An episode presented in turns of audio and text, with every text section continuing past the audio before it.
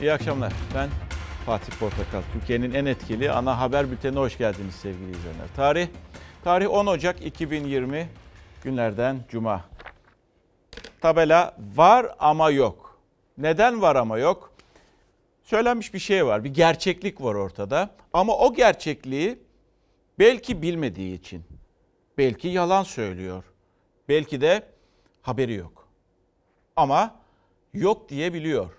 İşte var ama yok o yüzden geldi. Var, ortada somut bir şey var ama ona sanki yok dedirtmek istiyor gibi. Görmezden getirtmek istiyor bu bardak burada ama buna yok diyor. Burada bardak görünmüyor diyor. Buna inandırmaya çalışıyor gibi açıkçası. Ne haberi diyeceksiniz birazdan o şimdi göreceksiniz belki o haber. Evet evet şimdi değil mi?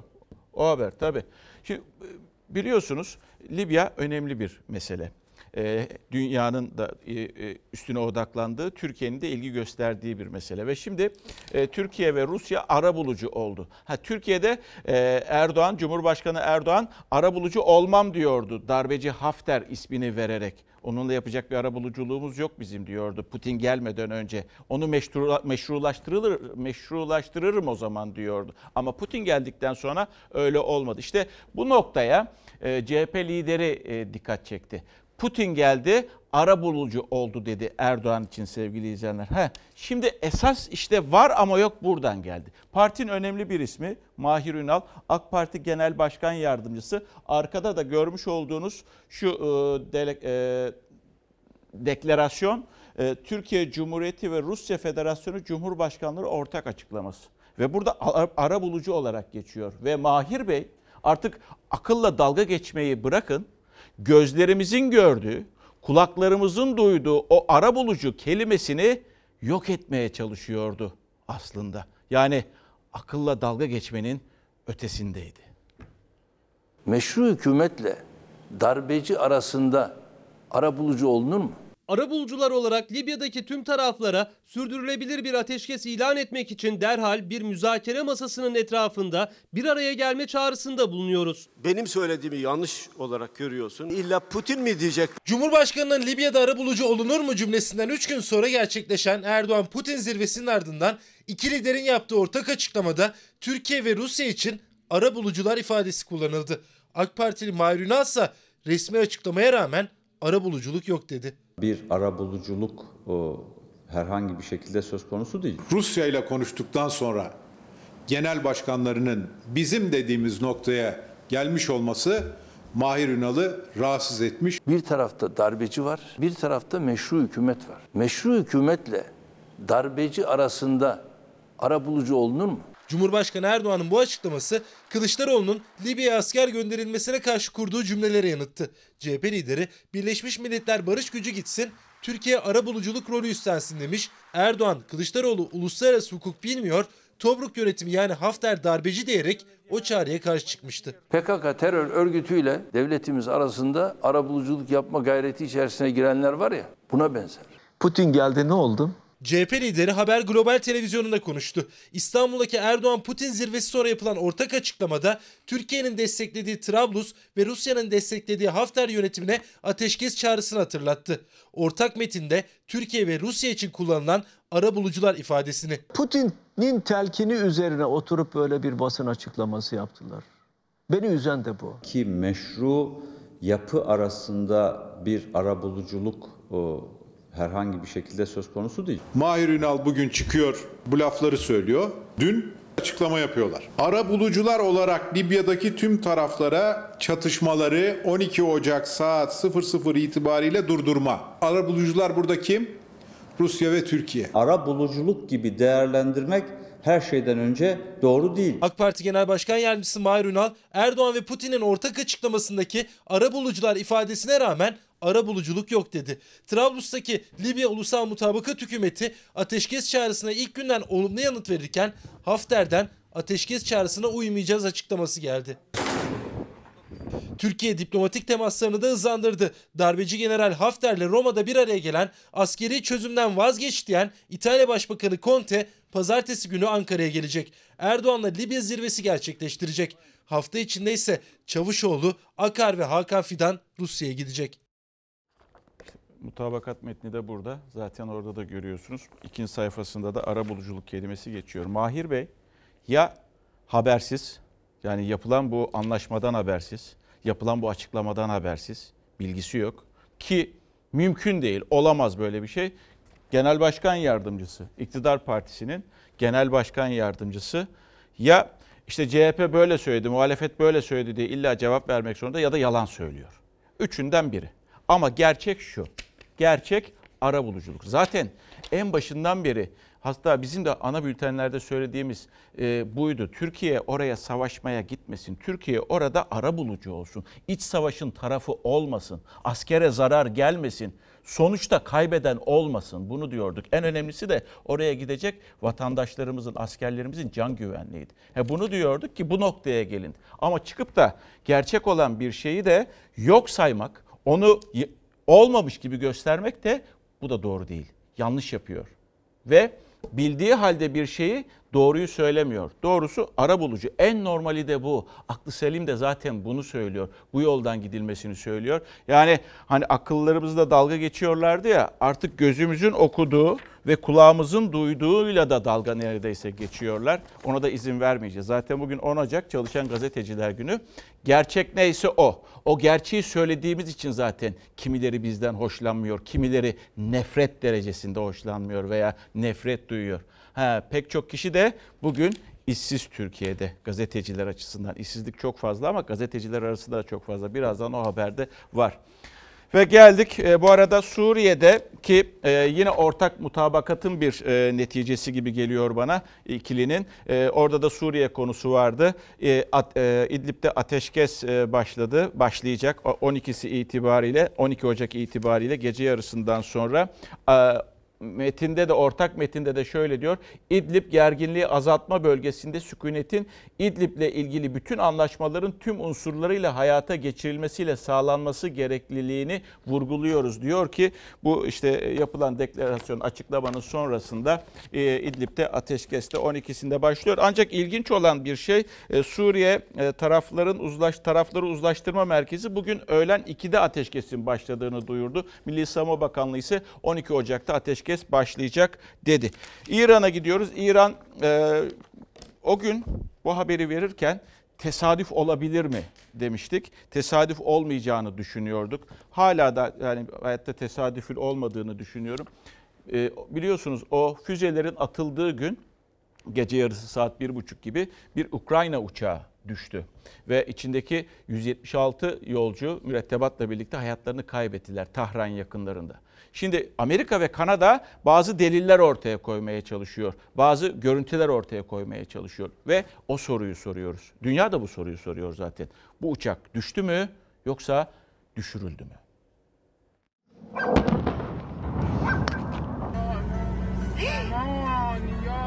Bu görüntünün İran'da düşen Ukrayna uçağının füzeyle vurulma anına ait olduğu iddia edildi.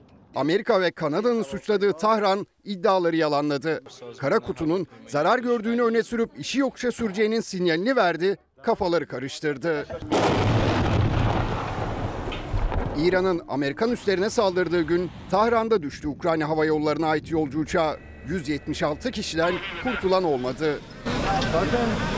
İran teknik arıza derken uçağın füzeyle düşürüldüğü öne sürüldü. Faciada 63 vatandaşını kaybeden Kanada Başbakanı Trudeau ellerinde buna dair kanıt ve istihbaratın olduğunu söyledi. İstihbaratın müttefik bir ülkeden geldiğini açıkladı. Amerika'yı işaret etti. Ukrayna'da uçakla ilgili Washington'dan çok önemli bir veri aldıklarını duyurdu İçeriği hakkında bilgi vermedi. Birileri bir hata yapmış olabilir. Çok zor bir bölgede uçuyordu. Orada birileri bir hata yapmış olabilir. Amerikan medyasındaysa kafalarda soru işareti oluşturan bir görüntü yayınlandı. Görüntüde uçağın bir füzeyle vurulduğu ve motorun alev aldığı görülüyordu. هواپیما آتیش گرفته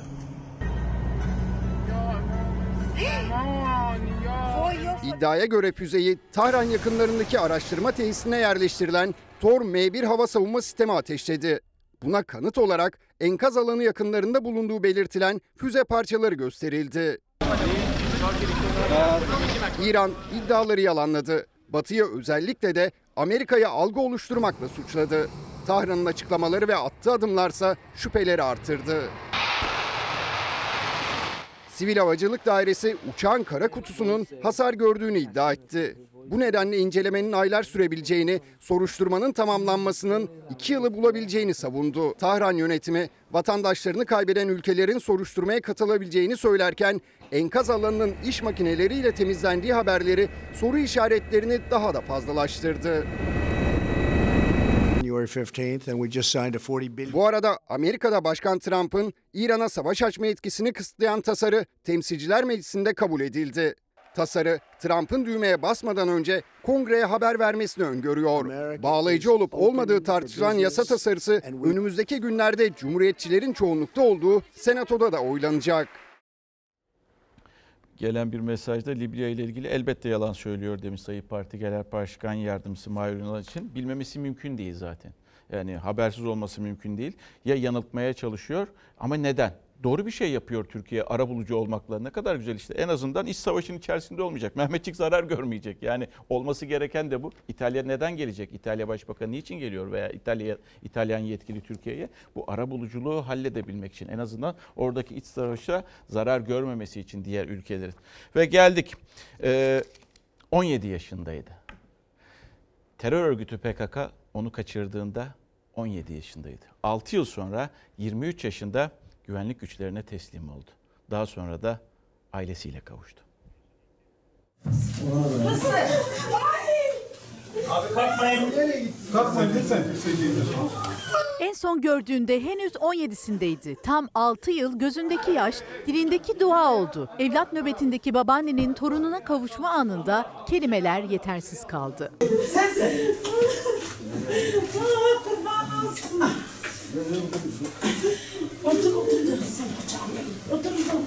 不是，不是有路吗？啊，我来，我来，你来，你来，你来。Diyarbakır'ın Sur ilçesinde yaşayan Halime Kadra'nın torunu 17 yaşındayken PKK terör örgütü tarafından kaçırılıp dağa götürüldü. Babaanne hem yetim hem öksüz olan torununun yolunu gözledi yıllarca. Çocuğumu istiyorum gelsin. Yani yetimdir, babası yok, kardeşleri üzülüyor. Annelerinin başlattığı oturma eylemi babaanne Halime Kadran'a umut oldu. 31 Aralık günü Cumhurbaşkanı Erdoğan'ın eşi Emine Erdoğan'ın ziyaret ettiği gün o da annelerin arasına katıldı. Kardeşi bir tane 12-13 yaşındadır, çok üzülüyor. Ve 10 gün sonra PKK'lı 5 terörist İran kuzeyinde terör örgütünden kaçarak güvenlik güçlerine teslim oldu. Halime Kadran'ın torunu da o teröristler arasındaydı. İçişleri Bakanı Süleyman Soylu telefonla aradı yaşlı kadını. Torununun bulunduğunu müjdeledi. Kurban olayım oğluma. Halime Kadran'ın heyecandan gözüne uyku girmedi. Torunu kapıdan göründüğü anda zaman durdu sanki. Oy oy. Şükürler olsun ya. Diyarbakır'daki evlat nöbetinin 130. gününde çocuklarına kavuşan aile sayısı 4'e yükseldi. Ve Fethullahçı terör örgütü. Dün bir soru sormuştum. Fethullahçı terör örgütüyle mücadele ediliyor mu? Siyasi ayağını çıkartmak için ve tabii örgütün geneliyle ne düşünüyorsunuz diye. Cumhur İttifakı'nın bir diğer partisi olan MHP'nin genel başkanı. Önceki gün röportaj vermişti. Zaaf var demişti. Siyasi ayakla mücadelede za- zaaf var. Yani daha hiçbir şey görmedik zaten. Zaaf değil hiçbir şey yok. Bir mücadele de yok. En az biraz da esnek geçmiş Devlet Bahçeli. Şimdi CHP liderinden bir öneri geldi MHP liderine. Dedi ki önergeyi biz vermeyelim Türkiye Büyük Millet Meclisi'ne. Fethullahçı terör örgütüyle ilgili önergeyi siz verin MHP'ye. Meclise getirin. Destekleyelim dedi. Peki MHP'den nasıl bir yanıt geldi dersiniz? Buradan Sayın Bahçeli'ye açık ve net bir çağrım var. Samimi ise bu konuda Sayın Bahçeli, FETÖ'nün siyasi ayağını ortaya çıkarmak için kendileri bir meclis araştırma önergesi versinler, biz de destek verelim. Bu çok komik bir e, öneri ve teklif. FETÖ'nün siyasi ayağı meselesini CHP kendi içerisinde bir komisyon kurmak suretiyle yapabilir. Tartışmayı Bahçeli raftan indirdi. FETÖ'nün siyasi ayağıyla mücadelede zaaf var dedi. Kılıçdaroğlu'nun o açıklamaya karşı destek ve önerisi yine MHP'den döndü. Siyaset ayağındaki mücadele zaafı zincirleme olarak bürokrasideki ve diğer alanlardaki mücadeleyi de olumsuz etkilemekte, devlete sızma girişimlerine fırsat tanımakta. Sayın Bahçeli burada doğru söylüyor. Cumhuriyet Halk Partisi bu FETÖ'nün siyasi ayağı meselesini komisyona havale ederek sümen altına kaldırmak mı istiyor yoksa meseleyi polemikler içerisinde e, boğdurup murdar etmek mi istiyor diye düşünmek lazım. FETÖ'nün siyasi ayağı belli. AK Parti'nin yöneticileri yani bunu bilmeyen mi var Allah aşkına? AK Parti'de görev yapmış kişiler de yargı önüne çıkmıştır. AK Parti tasfiye etmiştir. Adalet Bakanı Abdülhamit Gül FETÖ'yle mücadelede ayrım yok dedi. CHP'nin yeniden komisyon kurulsun önerisine hayır diyen MHP, Cumhur İttifakı ortağından gelen açıklamaları da tepkili. Kimde ne bilgi varsa ilgili yerlere gider bunları verirler. Yoksa bu konuşarak, dedikodu yaparak olacak bir iş değil. Sayın Devlet Bahçeli FETÖ'nün siyasi ayağı ortaya çıkarılmalıdır diyor. Numan Kurtulmuş elinde belgesi bilgisi olan savcılığa şikayet etsin diye laf yetiştiriyor. Numan Efendi belge mi istiyorsun? Ordu'daki 2012 Türkçe Olimpiyatlarında Fethullah'a metiye düzüp kürsüde plaket verene bak. FETÖ'nün siyasi ayağıyla ilgili elinde belgeleri savcılığa iletsin diyene dikkat etmek lazım. Kendisini çok iyi kamufle edebilmiş bir yapının siyasetin içinde olmadığını düşünmek herhalde e, mümkün değildir. Kimin elinde ne bilgi varsa e, bunlar e, mutlaka değerlendirilmeli. Şikayete bağlı bir suç söz konusu değil. CHP siyasi ayak AK Parti diyor, AK Parti belge istiyor. MHP ise Cumhur İttifakı ortağıyla da aynı görüşte değil, CHP de. komik yani. Değil mi sizin için? Erkan Bey'in söyledikleri komik değil mi? Yani ya bir önerge verin. Evet araştırın bütün partiler ortaya çıksın neyin ne olduğu. Türkiye Büyük Millet Meclisi'ne destek verin diyor. Araştıralım siyasi ayak diyor. Öteki taraftan bilgi belge getirin diyor. Öteki taraf sadece dinliyoruz. 3 senedir bunu dinliyoruz ha. Başka hiçbir şey dinlemiyoruz. Eğitimde buldular, yargıda var, her yerde var, e, sağlıkta var, orduda var. Yani aklınıza gelecek her kurum ve kuruluşta var. Bir siyasi ayakta yok. Adalet Bakanı noktayı koymuş zaten. Bitti. Biz tasfiye ettik. ya inandırın siz yani aklımıza dalga geçmeyin arkadaş. Şimdi geldik Kanal İstanbul. Kanal İstanbul için e, Ekrem İmamoğlu İBB Başkanı e, Ocakbaşı dedi çalıştay yapacağız dedi. O çalıştay da başladı. Şimdi önemli bir çalıştay çünkü e, bilimsel incelemeler konuşuldu veya konuşuldu bu e, çalıştayda. Tabii önemli isimler de davetliydi. En başta Cumhurbaşkanı ve ardından ilgili bakanlar. Kimdir onlar? İşte Cumhurbaşkanı Murat Kurum, Çevre ve Şehircilik Bakanı, Cahit Turan, Ulaştırma ve Altyapı, Altyapı Bakanı davetliydiler. Ve bu bilimsel incelemenin de yapılacağı, bilimsel konuşmaların yapılacağı bu çalıştaya davetli oldukları halde katılmadılar. Bunu yapmaya kalkan kim olursa bir kuruş para dahi vermeyeceğiz Millet İttifakı iktidarında. Kimse yeltenmez. Bu İstanbulluyu cezalandırmadır. Ben istersem olur mantığının tezahürüdür. Millet İttifakı iktidarı vurgusu dikkat çekti CHP liderinin. Kanal İstanbul'a bu kez muhalefet bir arada ses yükseltti. CHP ve İyi Parti genel başkanlarıyla, Saadet Partisi ve Gelecek Partisi ise genel başkan yardımcılarıyla günlerdir konuşulan Kanal İstanbul çalıştayındaydı. Tamamıyla yanlış bir ameliyat. Tabiri caizse bazı bölgeleri felç olacak.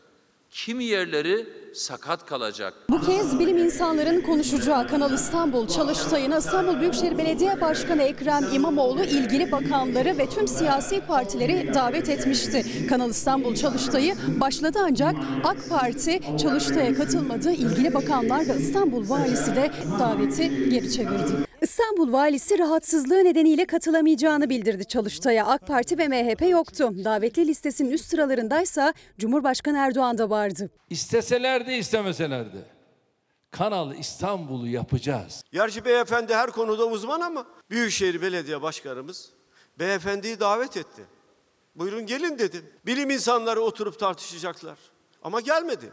Peki bu kanal işi nereden çıktı? Sebebi sensin başkan. Kazanmasaydın olmayacaktı. Beyefendinin sinirini bozdunuz. İyi Parti lideri Meral Akşener projenin yeniden gündeme gelmesi siyasi dedi. Ekrem İmamoğlu ise nedenini açıklamak zorundalar diye ses yükseltti. İstanbul'un neden kesilip biçilmek zorunda olduğunu bilmek zorunluluğumuz var. O kıymetli yeşil alanlarını, tatlı su kaynaklarını korumaya, geliştirmeye mecburdur.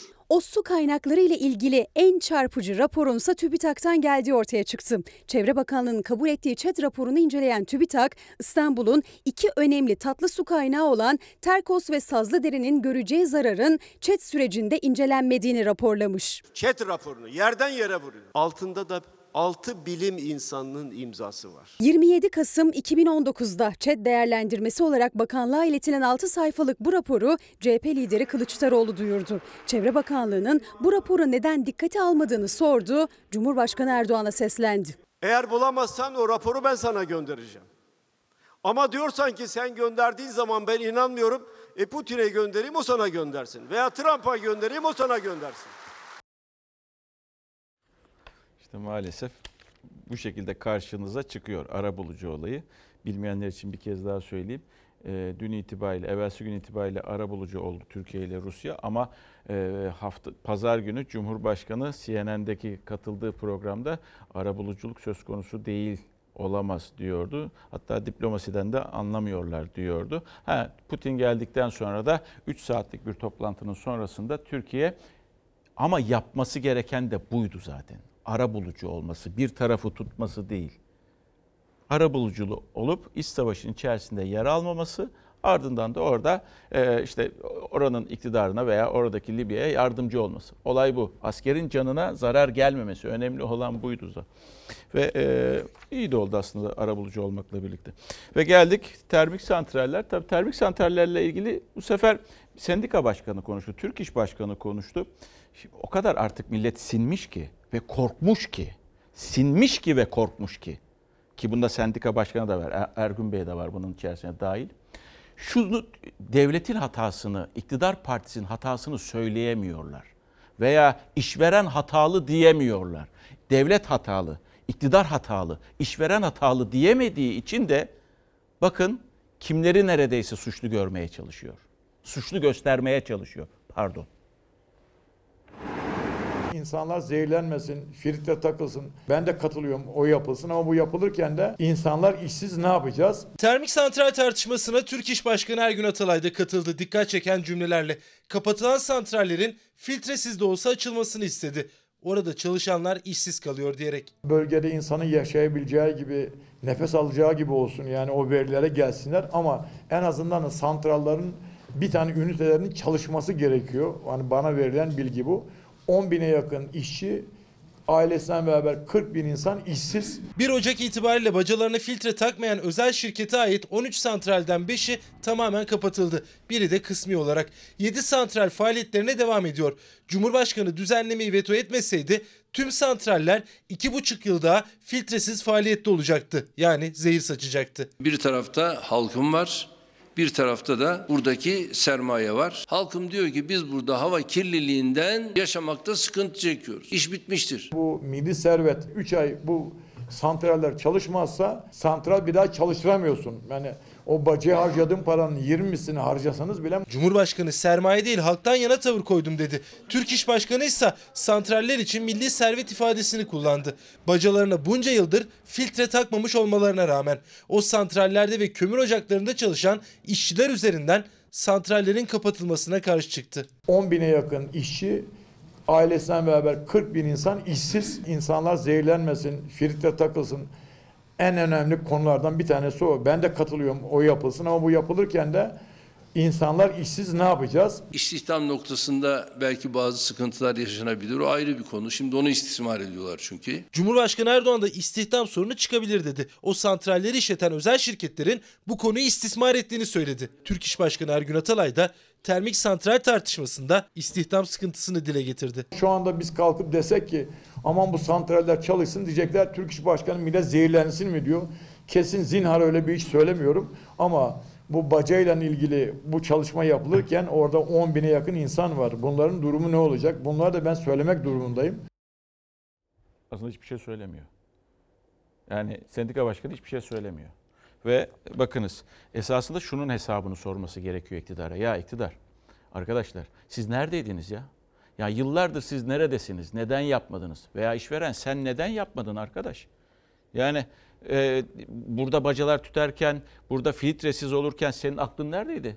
Ha gelmiş şimdi sonucu konuşuyor sendika başkanı. Sendika başkanı 2578 lira diyordu asgari ücret için. Kırmızı çizgi diyordu. Ondan sonra da 2324 lira oldu. Yine aynı sendika başkanı e, kırmızı çizgimiz dedi tazminat için, kıdem tazminatı için göreceğiz. Bakın cesaretiniz yoksa o koltuklarda oturmayınız. Sizin için de bir başkası için de. Ama kim ne yapıyorsa iktidar veya muhalefet veya kimden ne geliyorsa yanlış varsa o yanlışı söyleyebilme cesareti içerisinde olmuş. Çünkü bu koltuklar hepimiz için geçici. Yaptığımız işler hepimiz için geçici. Ama insanların kafalarında bırakacağınız intiba ve bırakacağımız intiba o en önemlisi. Arkamızdan nasıl konuşacaklar? İyi mi yoksa Aa, şöyleydi böyleydi mi? Önemli olan nasıl bir isim bırakacağımız. Sadece sizin için söylemiyorum Ergün Bey için. Bunu herkes için söylüyorum. Ve işsizlik geldiğimiz nokta işsizlikle ilgili işte bakın Türkiye'nin artık e, sosyal bir problemi haline geldi. Ekim işsizliği açıklandı. %13,4 Ekim işsizliği. Tabii e, ne kadar diyeceksiniz sayı olarak? 4 milyon 396 bin işsizimiz var Türkiye'de. Bu resmi rakamlar. Ha bir de bakın bir yılda 608 bin yeni işsiz e, aramızda dolaşıyor bir yılda. Ama hatırlayacaksınız 2019 Şubat'ında 2019 Şubat'ında Berat Albayrak ilgili bakan 2019 yılında 2,5 milyon ek istihdam yaratacağız demişti. Onu yaratamadıkları gibi 608 bin yeni işsiz aramızda dolaşıyor.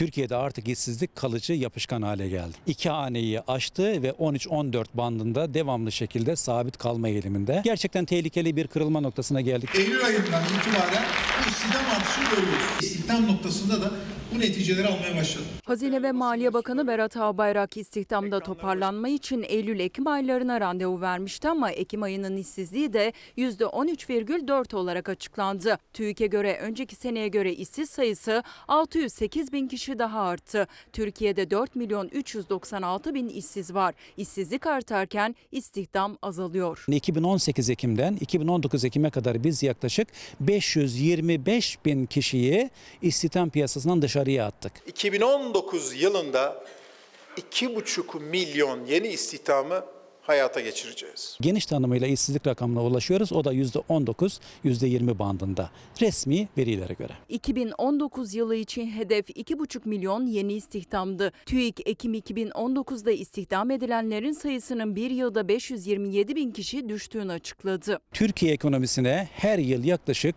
900 bin ile 1 milyon kişi yeni iş gücü çalışabilir nüfus katılıyor. 1 milyon kişinin sadece 82 binine iş gücü piyasasına girme şansı verdik. İlk defa bu yıl inanılmaz şekilde kaybettik. En çok endişe verenler de gençlerin işsizliği. O da %25,3. Yani her 4 gençten biri işsiz. İş bulma umudunu kaybedip vazgeçenler de hesaba katıldığında gençlerin durumu ürkütücü görünüyor. Genç işsizlik oranı şu anda %25 seviyesinde. İnanın bir o kadar da iş gücüne katılmayan ve eğitimde olmayan gençlerin oranı var. Yani ikisini beraber kattığımızda yaklaşık %50'yi aşan bir genç işsizler ordusu vardır diyebiliriz. Gençlerdeki işsizlik kadar işsizlik süresinin uzaması da tehlikeli ekonomistlere göre. Bir yıl ve daha az süreli işsiz olanların sayısı %10 artarken 3 yıl veya daha fazla işsiz olanların sayısı %37, %40 civarında artmış. Artık Türkiye ekonomisi yaklaşık 2 yıldan beri istihdam yaratma kapasitesini kaybetti.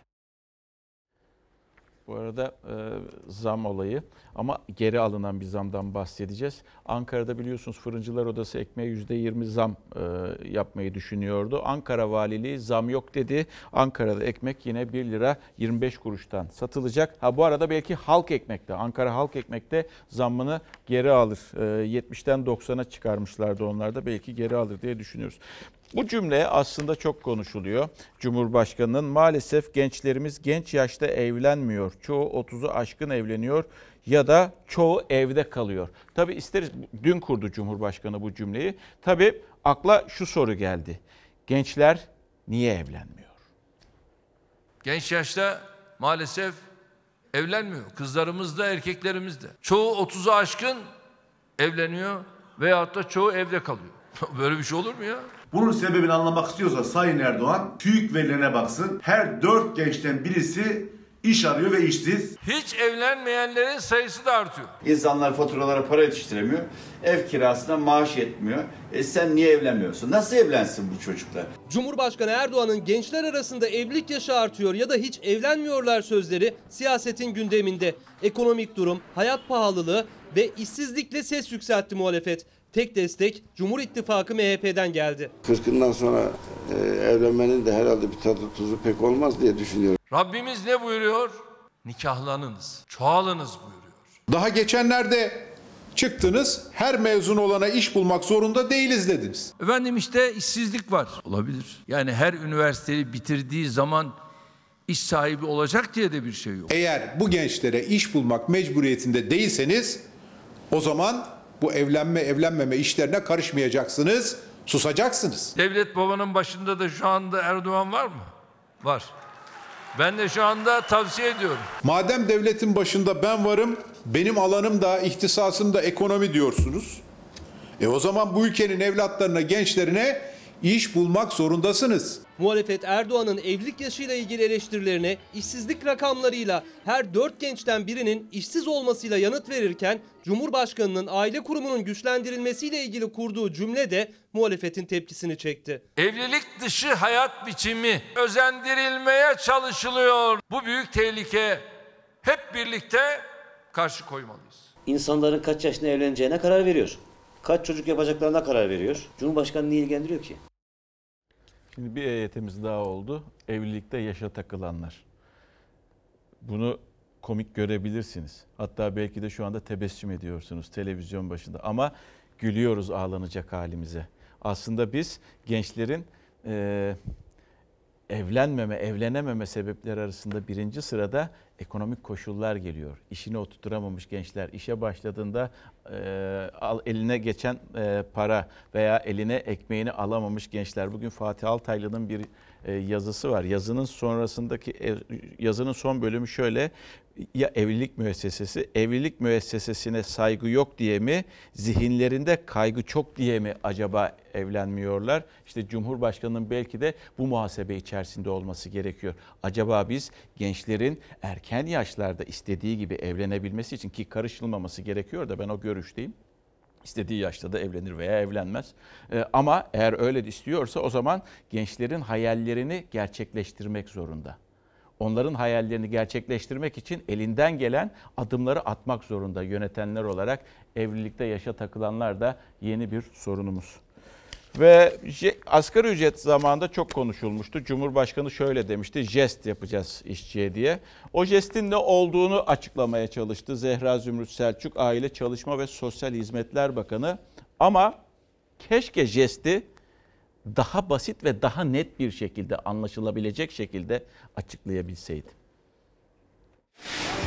Ben burada bir jestmes ben burada yani bizim beklentimizin çok altında. İşverene verilen teşviklerin 100 liralık teşviğin 2019 yılı sonu itibariyle bitirileceği söylenmişti. 75 lira olarak yeniden devam ediyor. Bunun bir jest olduğu ifade edildi. Bu işverene yapılan bir katkı, destek. 75 liralık asgari ücret desteği vereceğiz. Asgari ücret desteği işçiye jestimizdi. İşverene ödediği desteği jest olarak yorumladı ama yine de işçiye jest yapıldığını söyledi Çalışma Bakanı Zehra Zümrüt Selçuk. Asgari ücret belirlenmeden önce patlak veren jest tartışması yeniden alevlendi. Sendikalar bir kez daha işçinin değil patronun memnun edildiğine dikkat çekti. Burada bir jestmes ben burada yani bizim beklentimizin çok altında. Geldikleri noktayı görelim. İnşallah jestimizi yaparız. Memnun edecek adımı atarız. Cumhurbaşkanı Erdoğan'ın asgari ücret pazarlığı devam ederken kurduğu jestimizi yaparız cümlesine tepki göstermişti işçi sendikaları. Asgari ücret taleplerin çok altında kaldı. Jest neredeydi sorusu ise günler sonra yanıt buldu. Çalışma Bakanı Selçuk asgari ücret desteğine devam edileceğini hatırlattı. İstanbul'daki programında Fox Haber bu işverene mi işçiye mi jest sorusunu sormak istedi ama bakan yanıtsız bıraktı. Sayın Hükümetle pazarlık masasına oturan Türk İş'te bir diğer işçi sendikası DİSK'te işverene verilen desteğin işçiye jest gibi gösterilmesine tepki gösterdi. Kamuoyunun beklentisi o değildi. Benim de beklentim o değildi. İşçinin de beklentisi o değildi. Günlük 10 liralık bir artışla asgari ücretin belirlenmesi gerçekten kabul edilemez. Biz de hakkımız olanı almak için mücadele etmeye devam edeceğiz. Ankara'da Ulus Meydanı'nda bu kez farklı bir eylem vardı. Onlar yemek protestosunu, yemek zammı protestos, yemek zammını protesto eden memurlardı. Sendika üyesiydiler ve açız diye haykırdılar Ulus Meydanı'nda. Başkanım, şöyle talaş yemeğimiz çok güzeldir. Memurlarımız aç karnına, tok karnına bunları yiyebilir. Der, her derde devadır. Devletten memura revadır. Bakın tadına bakıyoruz. Aldığımız zamla biz bunu yiyoruz. Başka bir şey yiyemiyoruz. Ağızlarında odun parçaları, kaselerinde talaş tozuyla hazırladıkları talaş çorbası. Her ikisinin de tadına baktı memurlar. Böylesine ilginç bir eylemi yapmalarının nedeni ise çalıştıkları devlet kurumunda personel yemek ücretlerinin %50 zamlanmasıydı. 2019'da 5 liraydı. Bir yıl içerisinde 5 liradan 7,5 liraya geliyor. %50 zam. Nerede memuran %50 ne verdin de şimdi istiyorsun? Memurlara 2020 yılında %4 artı 4 zam yapıldı. Ankara'da vergi dairelerinde memurun yediği yemeğin fiyatı ise son bir yılda %50 arttı. Birleşik Kamu İş Konfederasyonu'na bağlı Biro İş Sendikası üyeleri Ulus Heykel önünde toplandı. Hazine ve Maliye Bakanı müjde veriyor çalışanlara. Mobilyanın KDV'sini diyor %18'den 8'e indirdik. Ya arkadaş bu millet Talas veriyor, mobilya mı sömürüyor? Milletin derdi mobilya değil. Yemektir, barınmadır, ısınmadır. Mobilyadaki KDV indiriminden yola çıkarak memur maaşlarına yapılan zammı hatırlatarak dikkat çekici bir eyleme imza attılar. Et niyetine yiyoruz onu da. Çünkü e, memur et yüzü göremediği için, e, kasaba gidemediği için odun yemek zorunda kalıyoruz. Armağan Ulaş Aslan kamuda tam 14 yıldır aşçılık yapıyor. Bugüne kadar bin bir çeşit yemek pişirdi ama en ilgincini bugün hazırladı arkadaşları için. Bildiğiniz talaş tozu ve odun parçalarıyla hazırladı. Pirzola et niyeti Bu maalesef. Pirzola eti yiyelim. Pirzola niyeti bir küfür bakalım. Vallahi dişim kırılacak İndirim yapacaksan doğalgazın, elektriğin, KDV'sine indirim yap da görelim. Seslerini duyurmak için hazırladıkları hatta tattıkları talaşlı odun parçalı yemekleriyle maaşlarında iyileştirme, yemek ücretlerine yapılan zammınsa geri çekilmesini istedi memurlar. Bakın bu %50 zam olayının bu haberi bizden başka hiçbir yerde bulamazsınız. Gazilerle ilgili bir haber vardı. Bunu geçtiğimiz haftalarda arka arkaya getirdik. Ellerinden alınan e, emeklilik hakları ellerinden alınmıştı ve onlar seslerini duyurmaya çalışıyorlardı. Onlar bugün bizi ziyarete geldiler ve teşekkür ettiler. Aslında biz onlara teşekkür ediyoruz. Sağ olsunlar, var olsunlar. Bizim için, bizim için, bu vatan için e, gazi oldular. Ve işte e, bir plaket de paylaştılar. Sadece dediler siz paylaştınız. Sadece sesimizi siz duyurdunuz. Bir kanalda bir kere gece bülteninde vermiş. O kadar ama dediler yeterli oldu. Bakanlık çağırmış kendilerini ve önümüzdeki günlerde bunun giderileceğini düşünülüyor. Bir de gaziler yasalarını bekliyor. Kendilerinin bir yasası yok şu anda. O yasanın çıkarılmasını bekliyor. Belki iktidar partisi, belki muhalefet partisi birileri duyar, bir yasa teklifi hazırlar ve e, Türkiye Büyük Millet Meclisi'nde gazilerin yasaları çıkar. İşte o yüzden de iyi ki Fox var diyorum. Bazen iyi ki Fox var diyorum. Yani gerçekten bu insanların sesini duyuruyoruz, duyurmaya çalışıyoruz diye teşekkür ediyoruz sizlere. Bizler sizlere teşekkür ediyoruz sayın gazilerimiz. Ve bir dönem başlamış. Bunu da bu haberle duyacaksınız. Taahhütname dönemi. Diyeceksiniz ki nedir? Kim kimden taahhütname alıyor? Devletin kurumu SGK vatandaştan taahhütname alıyor. Şurada 27 kırklık, bin bundan da 860 iki tane. lira. Hı. Buradaki belge Taahhütname mi aslında evet o çok kötü bir olan bir şey. Bir nevi senet. Allah korusun davayı kaybedersek e, bize SGK'nın Mart'tan beri vermiş olduğu parayı geri istediklerine dair. Bunu imzalamadan Hayır, hayır, hayır kabul etmiyorlar. Kanser ilacına karşılık senet gibi taahhütname istiyor SGK. Kurumun karşılamadığı ilaçlar için hastalar dava açmak zorunda. Dava sonuçlanıncaya dek SGK taahhütname imzalatıp ilacın parasını öyle ödüyor. Eğer davayı kazanamazsa binlerce lirayı ödeme riskiyle karşı karşıya. Kanserin yanında bir de bürokrasiyle mücadele ediyor hastalar. Güner Öksüz de o hastalardan biri. Bu bugün aldığımız ilacımızın reçetesi. Bu da e, açmış olduğumuz davanın tutanağı. Evet, talep dilekçesi. Bu da indikasyon uygun onayı. Sağlık Bakanlığı Sağlık Bakanlığı'nın Güner Öksüz şu anda Ok Meydanı Eğitim Araştırma Hastanesi Onkoloji bölümünde ilaçlarını alıyor. Eşi Antika Öksüz de dışarıda belgeleri toparlıyor. Bu belgelerden bir tanesi SGK için çok önemli. Bir taahhütname. Eğer aile açtığı davayı kazanamazsa SGK'ya tüm aldığı ilaç paralarını geri vermek zorunda. SGK'nın kendisini garanti alması ama vatandaş olarak benim öyle bir garantim yok. 36 yaşında bir çocuk babası Güner Öksüz 3 yıl önce akciğer kanserine yakalandı. SGK'nın karşılamadığı 27.860 liralık bir ilaca yanıt verdi hastalığı. vücut ilaca cevap vermiş. SGK karşılarsa yani o zaman benim diyorum benimle beraber binlerce hasta yakını var şu an bu ilacı isteyen. Eşi Antika Öksüz 2 yıl önce böyle isyan etmişti. Evlerini satarak yardımlarla aldılar bir süre ilacı ama aynı tür kanser ilacını kullanan bir hastanın SGK'ya ilacın karşılanması için açtığı davayı kazandığını öğrendiler. Kararı emsal gösterip dava açtılar. Sonuçlanana kadar da ilaçların parasını SGK'dan almaya başladılar ama bu çok zorlu bir süreç. Hazırlıklar ilacın vücuda verilmesinden bir gün önce başlıyor. Antika Öksüz her ay olduğu gibi aynı eczaneye geldi. Eşinin ilaçlarını almak üzere toplam değeri 27.860 lira olan bu 6 kutuyu veresiye olarak alıyor. Veresiye alıyor ilacı çünkü SGK ilacın uygulandığına dair belgeleri görmek istiyor. Ertesi sabah 8.30'da hastanede serumla birlikte uygulanıyor ilaç. Uygulamadan sonra yeniden eczaneye gidiyor. Uygulama bittikten sonra eczaneye reçeteyi eczacı beye takdim ediyoruz. İşte tüm bu belgeleri teslim ederlerse 10 günün sonunda para hesaplarına yatıyor, eczaneye borçlarını ödüyorlar. En önemli belge de bu taahhütname. Çünkü hastalar bu belgeyle SGK'ya davayı kaybedersem yüz binlerce lirayı ödeyeceğim sözü veriyor. Ödeyebilecek misiniz eğer geri Hayır. isterseniz? Hayır ödeyemeyeceğim. Biz zaten evimizi sattık. Beril Özcan haberi yaptı. Kazım Gökçe görüntüledi sevgili izleyenler. Ve az önce hani vardı ya e, Türk İş Başkanı çıktı termik santralin bacası ile ilgili işte sonucu konuşmaya başladı veya sonucu söyledi. Bir vatandaş şöyle demiş. Devlet filtreyi zorunlu yaparken işçiyi de düşünseydi de santraller kapalı kaldığı süre boyunca işçilerin maaşlarını ödetseydi şirketlere. Bunu düşünmek ve uygulamak için çok da zeki olmaya gerek yok. Evet, bu olabilirdi. Senin hatan çünkü sen yapmadın.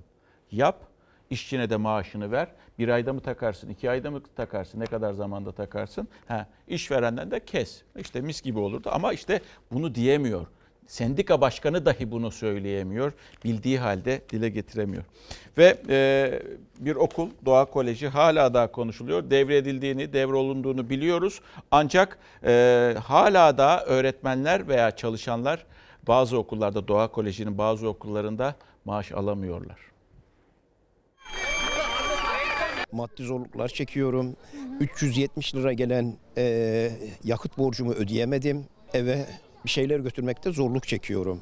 Aylardır ücret almadan eğitim veriyor sınıf öğretmeni Bekir Akbaba ama gücü tükendi. Doğa Koleji'nde düğüm okulun İTÜ Vakfı'na devriyle çözüldü gibi gözükse de asıl sorun olduğu gibi devam ediyor. Öğretmenlerin cebine giren tek kuruş yok. Yakıtını ödeyemeyen, ödeyemeyen mi dersin?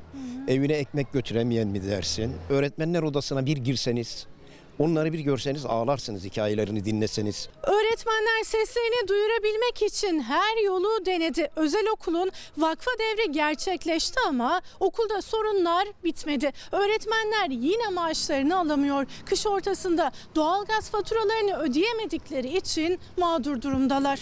İnanın bana karne kağıtları yok. Karneleri basacak tonerimiz yok. Türkiye'nin en büyük özel okul zinciri işte bu kadar derin bir ekonomik çıkmaza girdi. Aylarca öğretmenlere maaş ödenemeyince veliler eylemlerle seslerini duyurmaya çalıştı. Milli Eğitim Bakanlığı olarak hemen yarın sabah için bile her türlü tedbirimizi almış durumdayız. Öğretmen arkadaşlarımızın maaşlarının ödenmesi, öğrencilerimizin eğitim hakkı için Milli Eğitim Bakanlığı bir an önce adım atmalı ve bu sorunu çözmelidir. Eğitim Sen'e göre öğretmenlerin maaşlarının sorumluluğu da Milli Eğitim Bakanlığı'nda. Bakan Ziya Selçuk da yaklaşık bir ay önce tüm tedbirlerin alındığını söylemişti ama öğretmenlere yapılan herhangi bir ödeme yok. Fox Haber'in ulaştığı İTÜ Vakfı'ndansa bankalarla varılan anlaşma sonucu kredi işlemlerinin devam ettiği Ocak sonunda öğretmenlere maaşlarının ödenmesinin planlandığı açıklaması geldi. Okulun açıldığından bu yana biz hep oyalandık, oyalandık, oyalandık.